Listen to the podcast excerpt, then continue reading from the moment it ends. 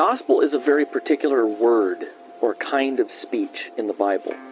From Genesis to Revelation, the gospel is God's promise of a son who will crush the serpent's head, forgive the sins of his people, raise them from the dead, and give them everlasting life solely on the basis of his grace for the sake of Christ.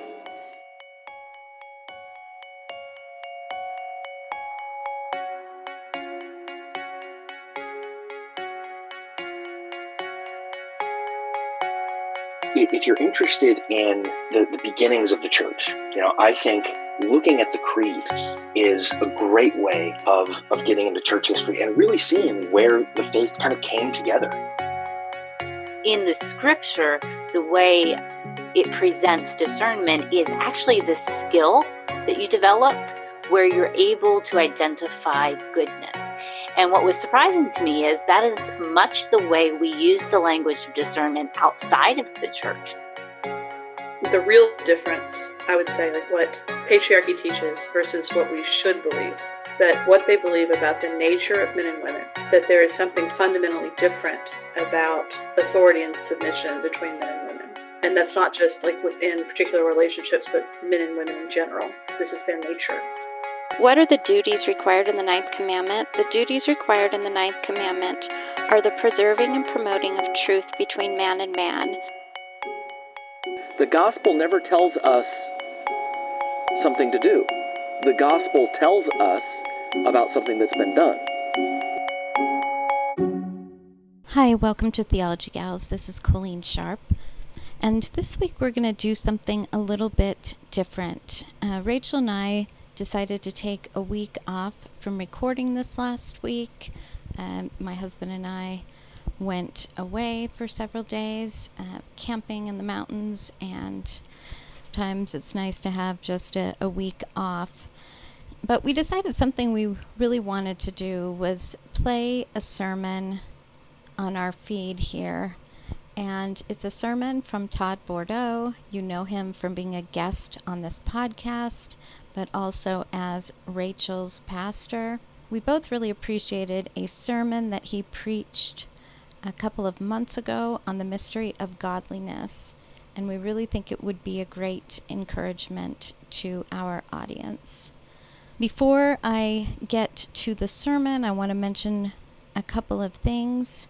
Um, the books that Rachel and I have put out, I'm going to put a link in the episode notes that has links to each one of those. We have a sermon notes notebook and then two different sermon notes notebooks for children.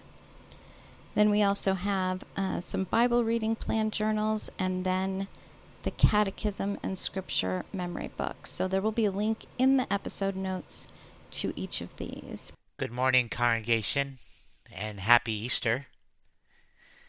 This is our morning sermon and it will be from 1 Timothy chapter 3 verse 16. 1 Timothy chapter 3 verse 16. I'll read the verse then we'll pray.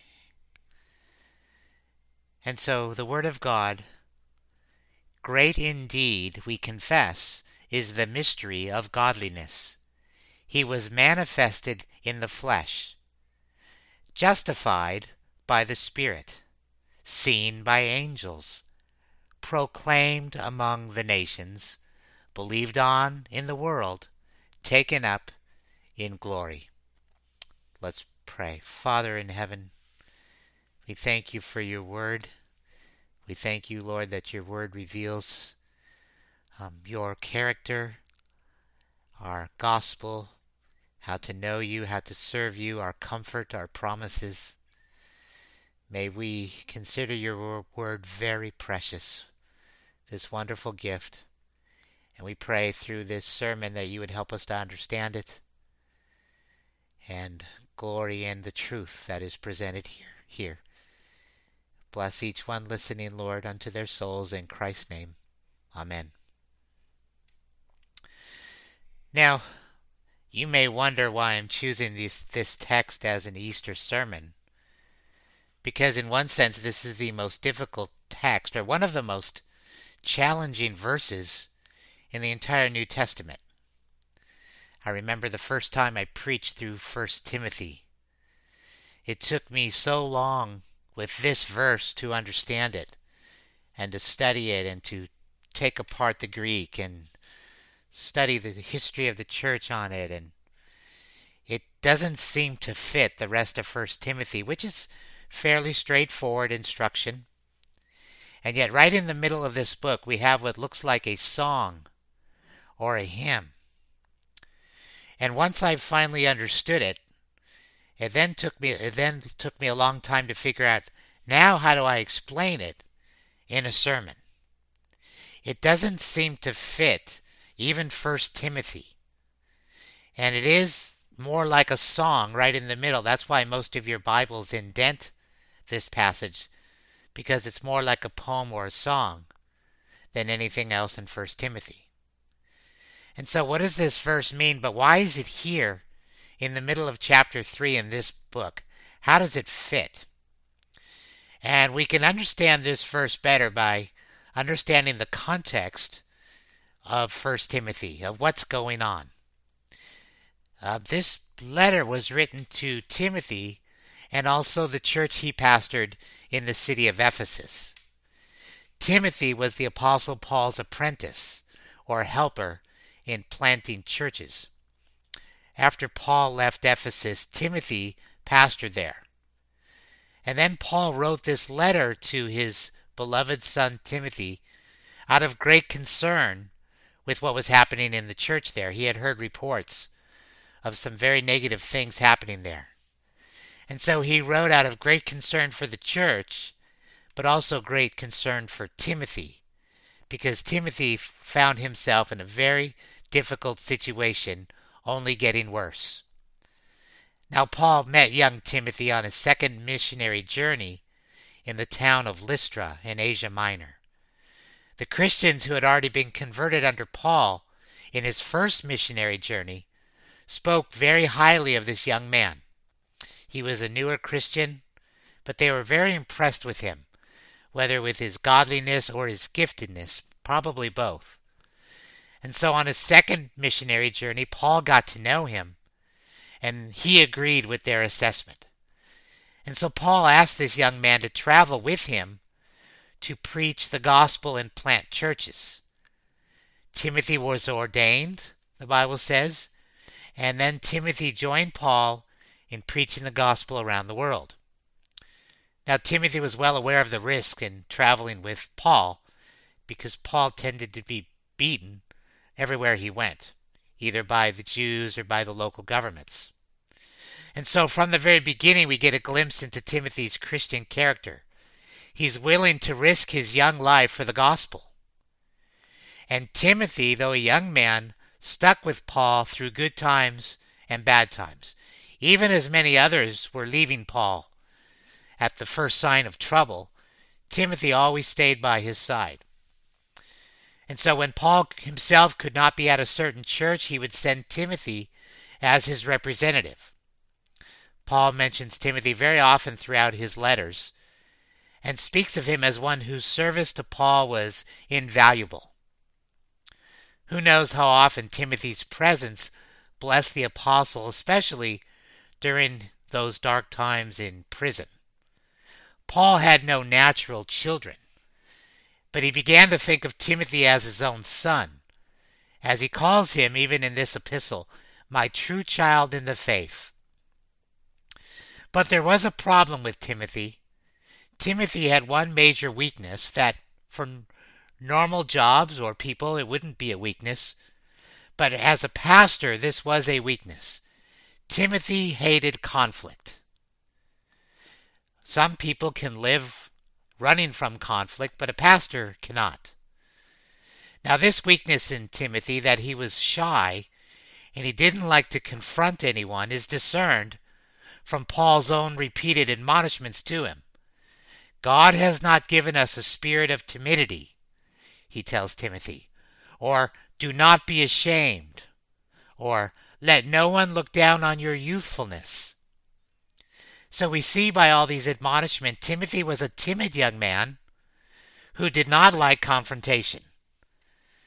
But he couldn't avoid it any longer, not with all the problems in the church at Ephesus.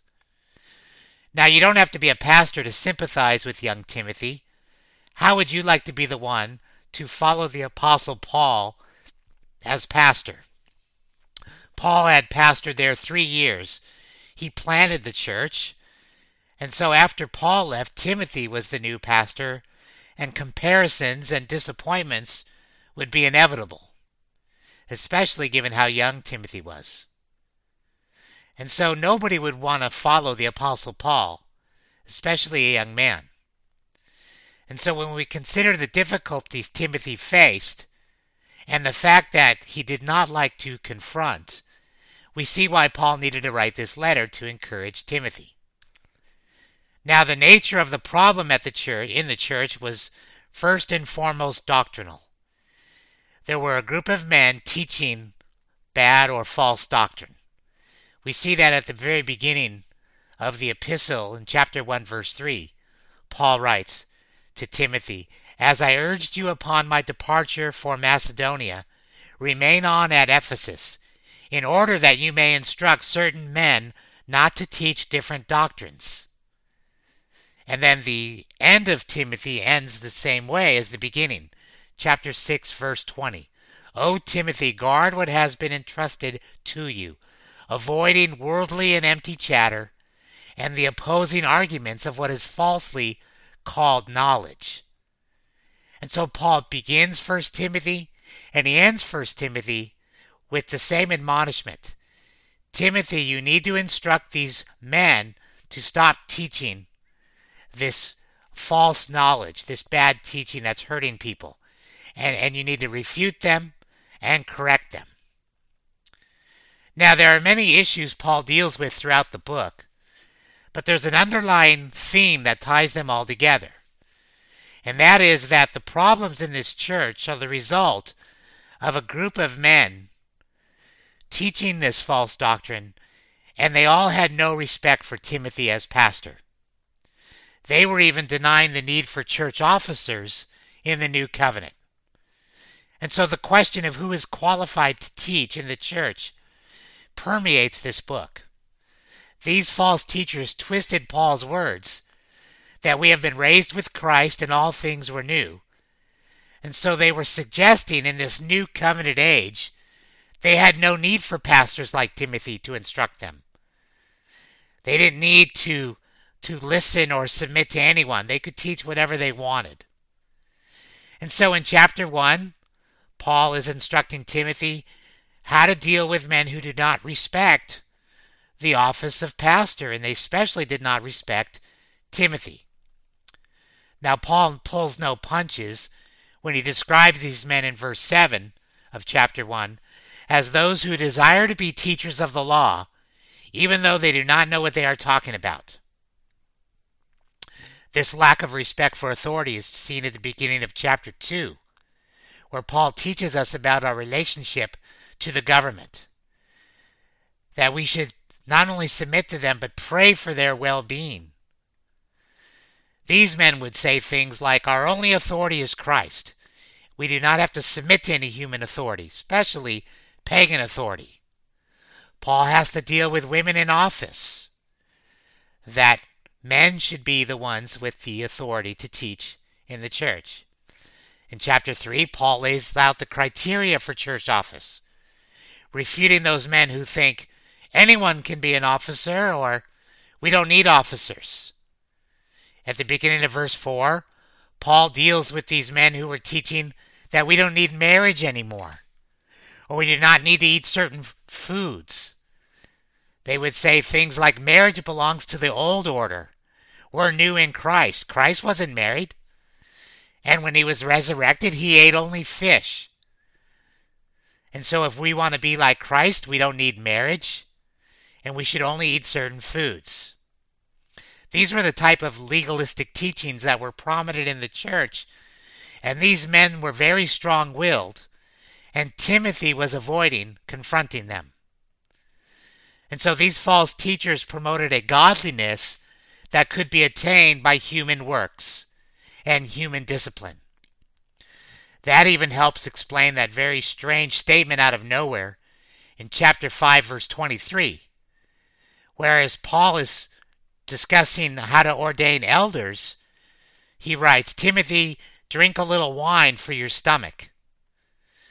If you don't understand the context, you're thinking, where did that come from? But it makes sense in the bigger picture because it's likely these men were teaching that it was a sin to drink alcohol. And so young Timothy had probably acquiesced to these tyrants in the church. Even though wine was good for the stomach, he did not want to offend these legalistic teachers, and so he wasn't drinking any wine. And, P- and Paul instructs him, Timothy, it's okay. Drink a little wine for your stomach. And so what we have here in Ephesus is a group of men who were unruly, disrespectful of church authority, especially disrespectful of Timothy, looking down on his youthfulness. And it became a church measured, the spirituality was measured by what they did or did not do. The Christ centered gospel of grace through faith alone. All being done, all of our spiritual blessings coming through Christ alone. All of that was being buried by this legalism. Now you have to feel for young Timothy, especially with his weakness. This was the church Paul sent Timothy to pastor. And he was alone. And it was against these strong willed men that Timothy must stand. And so Paul needed to write this letter to encourage him to fulfill his calling and trust the Lord. You see, it was not only the false teachers and their followers and their teaching Paul was writing to admonish, it was Timothy himself. Because Timothy had failed to confront these teachers, he was not fulfilling his pastoral ministry. And not only was Timothy failing to confront them, but Timothy was in danger of being seduced by their teaching. Timothy himself was shying away from enjoying his freedoms in Christ because of the judgment of these legalists. Maybe Timothy was convinced that was the only way not to rock the boat. And so that brings us to our verse. But let's first look at behind that verse to verse 15 that sets up verse 16. Verse 15 forms a mild rebuke to Timothy. He says, I hope or verse 14, I hope to come to you soon, but I am writing these things to you so that if I delay, you may know how one ought to behave in the household of God. Now, what's interesting is that the you in chapter 15, excuse me, in verse 15 is singular. Paul is first and foremost addressing Timothy. I'm writing this to you, Timothy, so you know how to behave as pastor in the household of God. Now, obviously, most of the book goes beyond Timothy himself, and so the whole church is being addressed beyond that. But Timothy is receiving a rebuke here, very gentle one from Paul, how to fulfill his ministry. Now, with that in mind, that brings us to this very unusual and enigmatic verse, verse 16. Remember, the false teachers believed that they had found a way to godliness through their own works, their own disciplines, their own legalism.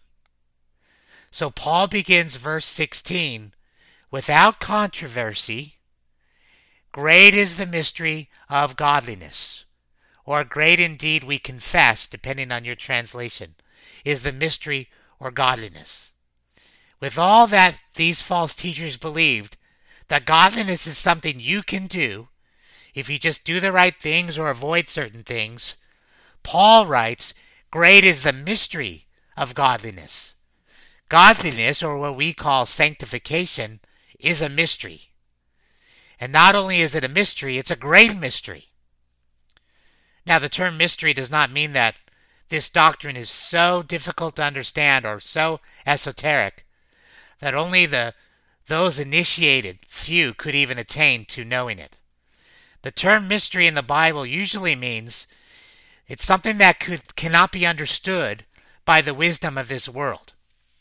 Matter of fact, its wisdom is antithetical or even foolish to the way people naturally think.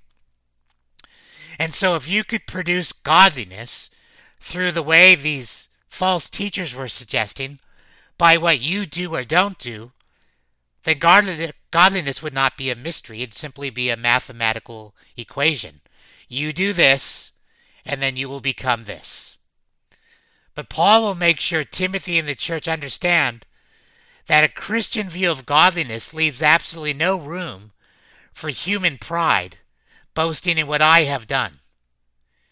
And so, in other words, any thought of God has done his part, now we have to do our part, that has to be stricken from your vocabulary. And so, what then is the mystery of godliness? How do we become like Christ? If it is not based on doing the exact right things or not doing certain things? Well, we see here the answer. The mystery of godliness is the finished work of the Lord Jesus Christ, of the Lord Jesus Christ applied to you. Let me repeat that. The mystery of godliness is the finished work of the Lord Jesus Christ applied to you, not only for justification, but for sanctification, not only for being forgiven of your sins, but in all subsequent growth in godliness. We could even say that the resurrection begins the application of godliness. And so, how does a Christian grow in the Lord? How does a Christian have Christian character? Well, it's a mystery. Now, what, is, what do I mean by that? Well, Paul quotes here in verse 16 from what seems to have been a common hymn or confession in the early church. In the Greek, it reads more like a song than even in the English. The mystery of godliness begins with the incarnation of Christ. He was manifested in the flesh. Godliness is a person. Here was the only righteous man, the Son of God taking on human form. If you want to find true righteousness, you, let, you have to look at the man Jesus Christ, the God man. That's why uh, a definition of godliness begins looking at Christ as a man with the incarnation. The only righteousness that pleases God and deserves anything good was the righteousness of the Son of God who became a man. It is Christ who is righteous for us as our representative. And so, by the beginning of this confession, Paul is lifting the minds of these legalistic Christians off themselves and onto Christ. You want to know where your godliness comes from? Here he is. It begins with Christ becoming a man. The second phrase of this confession, excuse me, confession is a little more startling. He was justified in the Spirit. Now, some of the more recent translations chose to translate the word as vindicated, and that's an option in the Greek. The idea would be that Jesus was vindicated or proved to be everything he claimed to be at his resurrection. He claimed to be sinless. He was proven to be sinless because he didn't have to suffer for his own sins. He claimed to be the Son of God. The resurrection proves he was the Son of God. And so he was vindicated from a charge that he was a sinner and he was not God. But if you look at a King James translation, and that's the translation I'm going with this morning, the King James translators chose to translate this word in the most common way it was used in the New Testament, and that is with the word justified. And so he was justified in the Spirit. What is justification? Justification is when God declares someone righteous. Now you see why this would cause some of the later translators discomfort. We don't usually think of Jesus needing justification. Why would Jesus need to be declared righteous? Wasn't he always righteous? Why then would the King James translators think that Jesus was justified? What were they thinking? But it's the fact that Jesus was declared righteous at his resurrection that we were justified. In other words, Jesus wasn't declared righteous in the sense in his character he was always righteous. He was declared righteous because he fulfilled the covenant of works that Adam failed to do for us. Jesus went all the way to the cross, according to God's command, that we would be saved. He was the perfect one who gave his life for us, but he lived the perfect life for us. And so, by the Father declaring him righteous at the resurrection, he was declaring that Jesus fulfilled everything required in our place. He took on our sin and was punished as a sinner, but not for his own sins. And so at the resurrection, the Father declared him righteous. All those sins that had laid, were laid upon him were already removed. And so now Jesus is being declared the perfect man fit for heaven. And so that's our hope. That's our godliness before God. Because when we are justified, God declares us righteous. And at that moment, He justifies us when we believe in Christ. We are fit for heaven. Well, how are we fit for heaven if we still sin? Because the basis of our declaration was Christ's declaration. The very fact that our representative was declared righteous, fit for heaven, that ensures us that our declaration gave us the same thing, because he represents us. That is why the King James translators, rightly I believe, to, um, interpreted this. He was justified by the Spirit. He was now filled with the Spirit of glory as the perfect resurrected man. He was justified in the Spirit. And that's exactly what will happen to us when we're resurrected is we'll have the spirit like never before fit for the presence of God. And so this is the glory of godliness. This is the great mystery that it doesn't come from us. It comes from another person's works. It comes from Christ's works. That's what makes us righteous before God. Great is the mystery of this idea that our righteousness is from Christ and not from what we do. That is not the way people normally think about what makes us righteous before God. People naturally think it's based on what we do or do not do. Paul says, Great is the mystery of the gospel. And so, before God could declare you righteous, he needed to declare your Savior righteous. And as sure as the Father declared him righteous, that is what your declaration is based on. Now, this confession is arranged in three couplets. Each couplet recounts an accomplishment of Christ on earth and an accomplishment of Christ in heaven. It alternates back and forth. And so look at the first one. Jesus was manifested in the flesh on earth and then justified in the spirit in heaven. In the second couplet, we begin in heaven again and then go back to earth. He was seen by angels in heaven and then preached among the Gentiles on earth. In the book of Colossians, Paul teaches that upon his ascension, the heavenly beings beheld Christ in his resurrected glory. He was beheld and glorified by the angels. Back on the earth, by, um, filled with the Holy Spirit, the church was spreading the gospel. And so, through the work of Christ, the gospel was going out on the earth. And before that, the angels beheld him in heaven. Now, what is the point?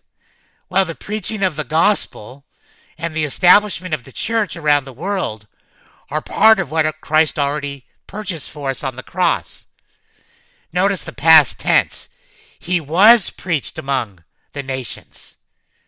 Now, do you see what Paul is doing? Don't lose his train of thought. He's explaining the mystery of godliness. And so, if you ever want to boast what you as a church are doing, that you've reached people for Christ, you can't boast in it. Because this is all ordained by God and fulfilled because Christ purchased those souls. And He ensured that the Spirit would open their heart.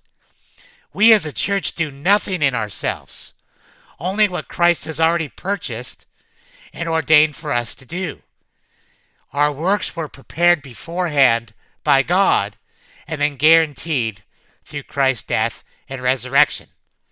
The very fact that you came to faith in Christ was ordained by God already and planned and secured through Christ's death and resurrection. Even that faith Christ purchased on the cross. Do you see where Paul is going?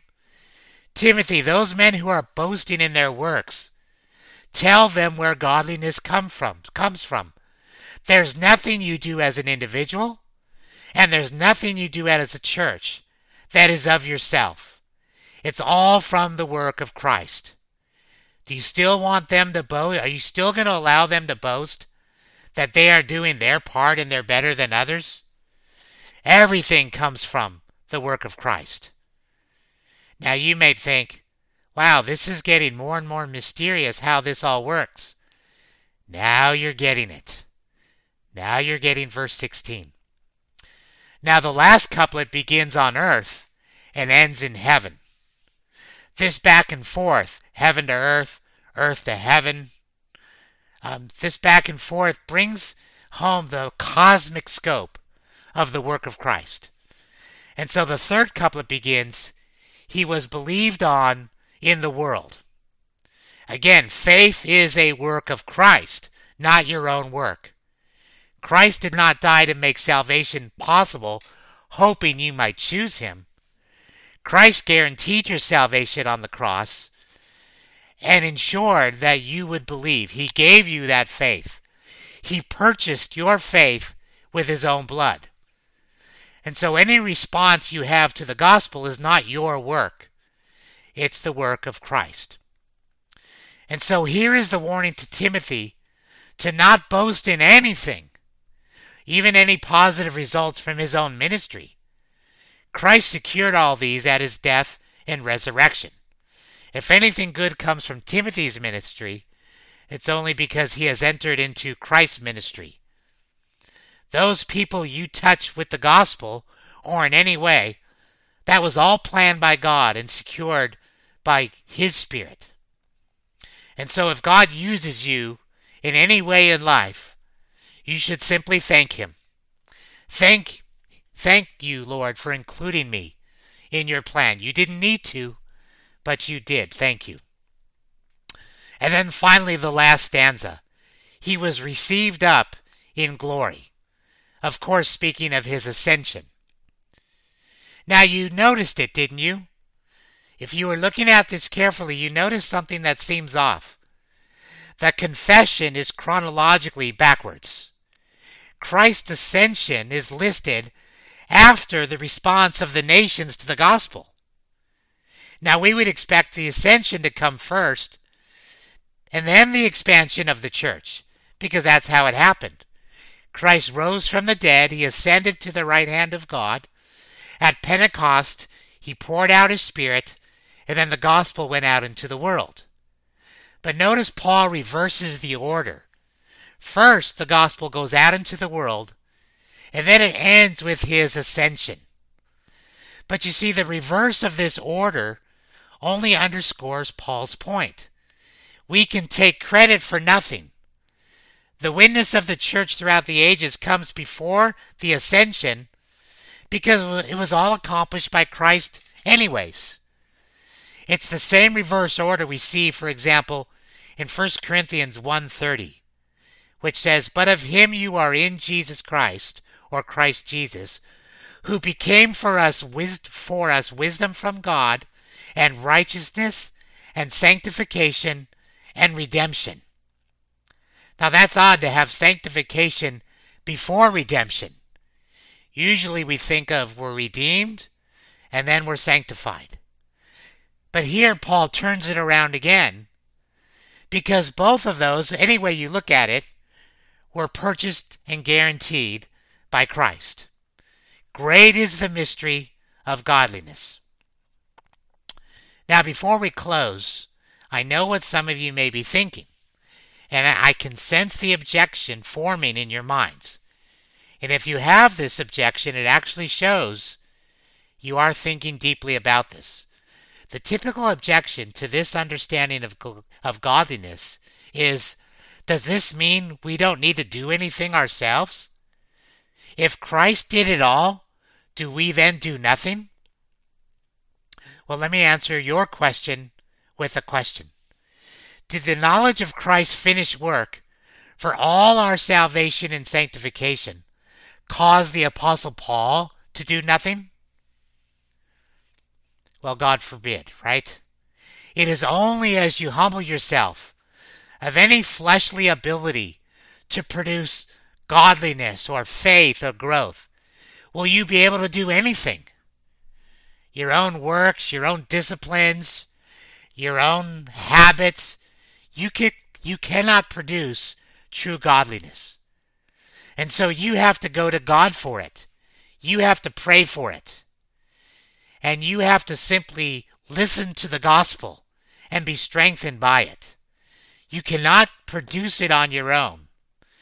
And as you hear the gospel, as you pray and trust Him for it, because you have no strength, God promises to hear and He promises to bless His word, whether the gospel preached and then the gospel read or considered.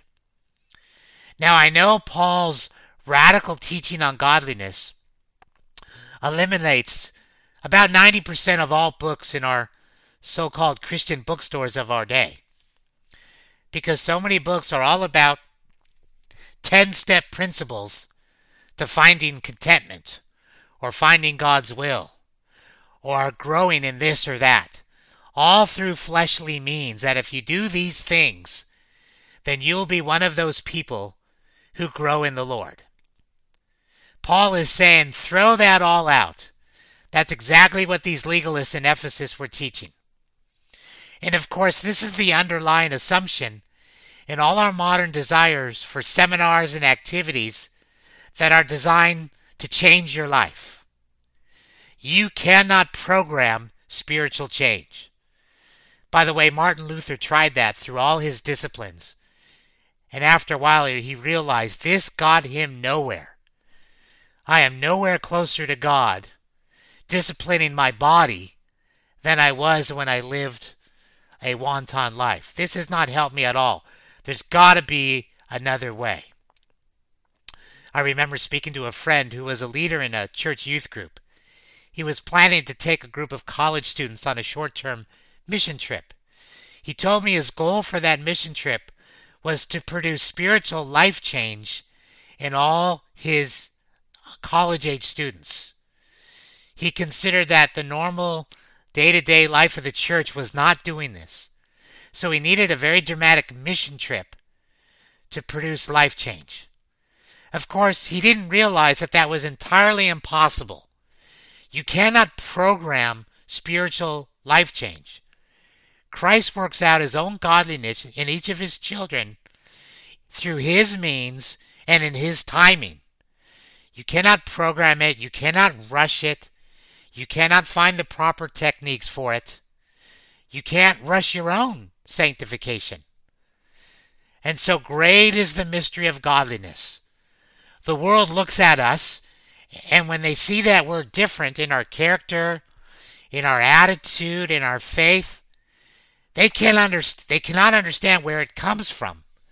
And so the, naturally they think, what did you do? But our answer has to be our salvation, our faith, our sanctification, our character is not from us. It comes down from heaven. It is given to us through what Christ did for us and what he does in us. It's a great mystery to the human mind.